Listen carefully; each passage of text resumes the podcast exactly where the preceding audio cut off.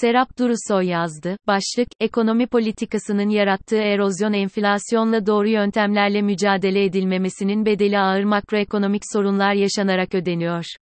Yani ekonomi ağır bir erozyon yaşıyor. Buna rağmen verilen siyasi mesajlar politika faizinin yıl sonuna kadar tek haneye ineceği yönünde.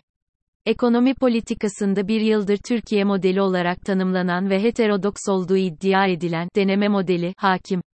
Ancak küresel para politikasından ayrışan bu paradigma değişimi bağlamında yapılan faiz indiriminden ne yazık ki beklenen pozitif etki görülemedi. Bu hafta gelen öncü makroekonomik veriler bu durumu daha da güçlendirdi. Pazartesi günü açıklanan resmi enflasyon rakamı enflasyondaki yükselişin 16. aya taşındığını ve 24 yılın en yüksek seviyesine geldiğini gösterdi. Manşet enflasyon olan TÜFE'nin Eylül'de %83,45, üfenin ise %151 olarak gerçekleştiği belirtildi. Resmi rakamlara göre bile OECD ülkeleri arasında en yüksek enflasyon oranına sahip olan ülkemizde enflasyona ilişkin nedenler her defasında jeopolitik risklerle ve dış konjonktürle ilişkilendiriliyor ve enflasyonun sadece Türkiye'nin değil, dünya ekonomisinin bir sorunu olduğu ifade ediliyor. Aslında enflasyona ilişkin çok farklı rakamlar açıklanıyor. İTO'nun yıllık %107 ve ENAGI'nin %186,27 olarak açıkladığı rakamdan oldukça farklı gelen resmi rakamın da ötesinde, asıl önemli olan elbette ki hane halkının hissettiği enflasyon düzeyi. Enflasyonun her türlüsü ama özellikle gıda enflasyonu hane halkının yaşadığı yoksunluğu ve yoksulluğu ortaya koyuyor. FAO küresel gıda fiyatları endeksindeki düşüşün 6 noktaya taşındığını belirtirken ülkemizde gıda fiyatlarındaki artışı dış konjonktüre bağlamak miyop bir bakış. Gıda fiyatlarındaki bu artış ve TL'deki değer kaybı aynı zamanda alım gücünde de hızlı azalmaya neden oluyor. Nitekim Türk İş Eylül ayına ilişkin 4 kişilik bir ailenin açlık sınırını 7,245 yoksulluk sınırını ise 23,600 olarak açıkladı. Görüldüğü üzere talepten maliyete ve beklentilere kadar enflasyonun her türü mal ve hizmet fiyatlarını bozarken yoksulluk sorununu da artırıyor. Ayrıca üfe ve tüfe makasının Mart ayında rekor tazelemesi de bir diğer önemli noktayı oluşturuyor. Çünkü bu genişleme özellikle düşük gelirli hane halkının alım gücünü olumsuz yönde etkileyerek hissettiği enflasyonun daha yüksek olmasına yol açtığı gibi, üreticilerin cirolarını da azaltıcı bir etki yaratıyor. Ayrıca üfe hem enflasyonla mücadelede, hem de reel sektörün dinamiklerini göstermesi açısından oldukça önemli. Çünkü üfedeki yüksek patika dayanıklı tüketim malları ve hizmetler sektörünü de olumsuz yönde etkilemekte. Karar alıcılar sıklıkla yaptığı açıklamalarda bu yüksek enflasyonun yıl sonunda tek haneye ineceğini ve enflasyonu önleme konusundaki kararlılıklarını dile getiriyor.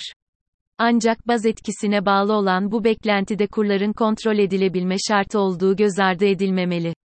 Üstelik daha önce kuru baskılamak için rezervler kullanılarak yapılan müdahalenin bu kez gerçekleşme ihtimali düşük. Zira perşembe günü gelen rekor seviyedeki döviz rezervi düşüşü de bunu gösteriyor. MB'nin toplam rezervi 30 Eylül haftasında 3,7 milyar dolar azalarak 107 milyar 48 milyon dolara düşerken swap hariç net rezervler ise eksi 59 milyar dolar oldu.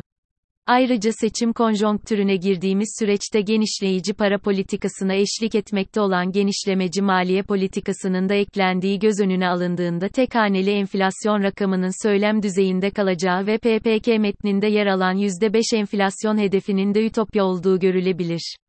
Nitekim aile destek programı kapsamındaki ödemelerin artırılmasına ek olarak Cuma günü TBMM Başkanlığına sunulan çalışanlara elektrik doğalgaz desteğine vergi muafiyeti, öğrenim ve katkı kredisinin faizsiz geri ödenmesi, KKM'de süre uzatımını kapsayan torba kanun teklifine önümüzdeki günlerde yenileri de eklenecektir. Bu hafta açıklanan bir diğer veri ise dış ticarete ilişkin oldu. Ticaret Bakanlığı geçici verilerine göre Eylül ayında dış ticaret açığı %299 artışla 10,4 milyar dolar olduğu belirtildi. İhracatın yıllık %9,2 artışla 22 milyar dolar ithalatın ise %41,5 artışla 33 milyar dolar olarak gerçekleştiği belirtildi.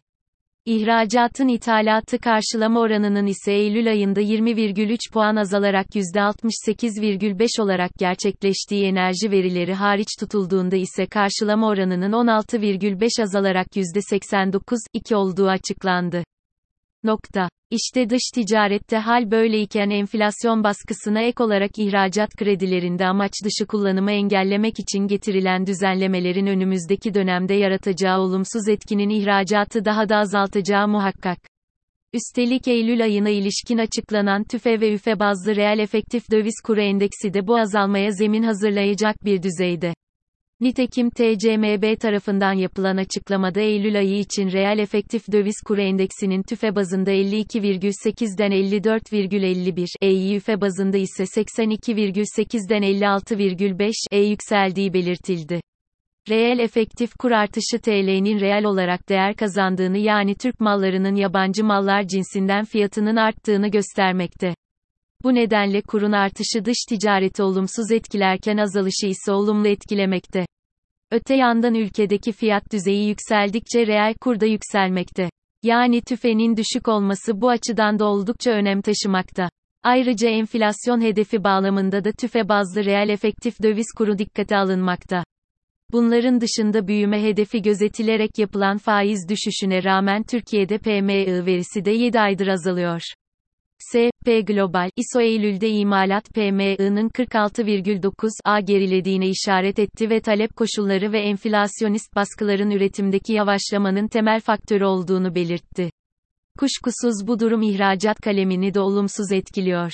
Tüm bu gelişmeler göz önüne alındığında politika faizinin indirilerek cari fazla yaratılıp enflasyonun önleneceği yönündeki beklenti, döviz kurunun rekabet etmesini güçleştiren bir seviyeye gelmesine, cari açığın ve dış açığın artmasına ve enflasyonun fren tutmayan bir düzeye ulaşmasına yol açtı. Enflasyonla doğru yöntemlerle mücadele edilmemesinin bedeli ağır makroekonomik sorunlar yaşanarak ödeniyor. Yani ekonomi ağır bir erozyon yaşıyor. Buna rağmen verilen siyasi mesajlar politika faizinin yıl sonuna kadar tek haneye ineceği yönünde. Nitekim Sayın Nebati'nin cuma akşamı yaptığı değerlendirmede, bizler faiz enflasyonun üzerinde olmalı öğretisini reddediyoruz.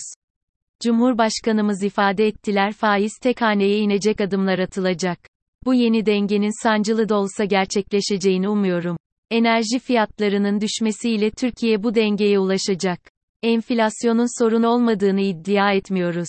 Türkiye ekonomi modeli tüm söylemleri alıp birleştiren teorik altyapısını oluşturan bir model olduğu yönündeki açıklamasıyla modelin etkinliğini dile getirdi. Kuşkusuz IMF ve UNCTAD'dan dünya merkez bankalarına yüksek faiz politikasında ihtiyatlı olunması yönünde uyarı gelmesi, Türkiye'de uygulanmakta olan düşük faiz politikasının doğru olduğu yönündeki algıyı da kuvvetlendirdi.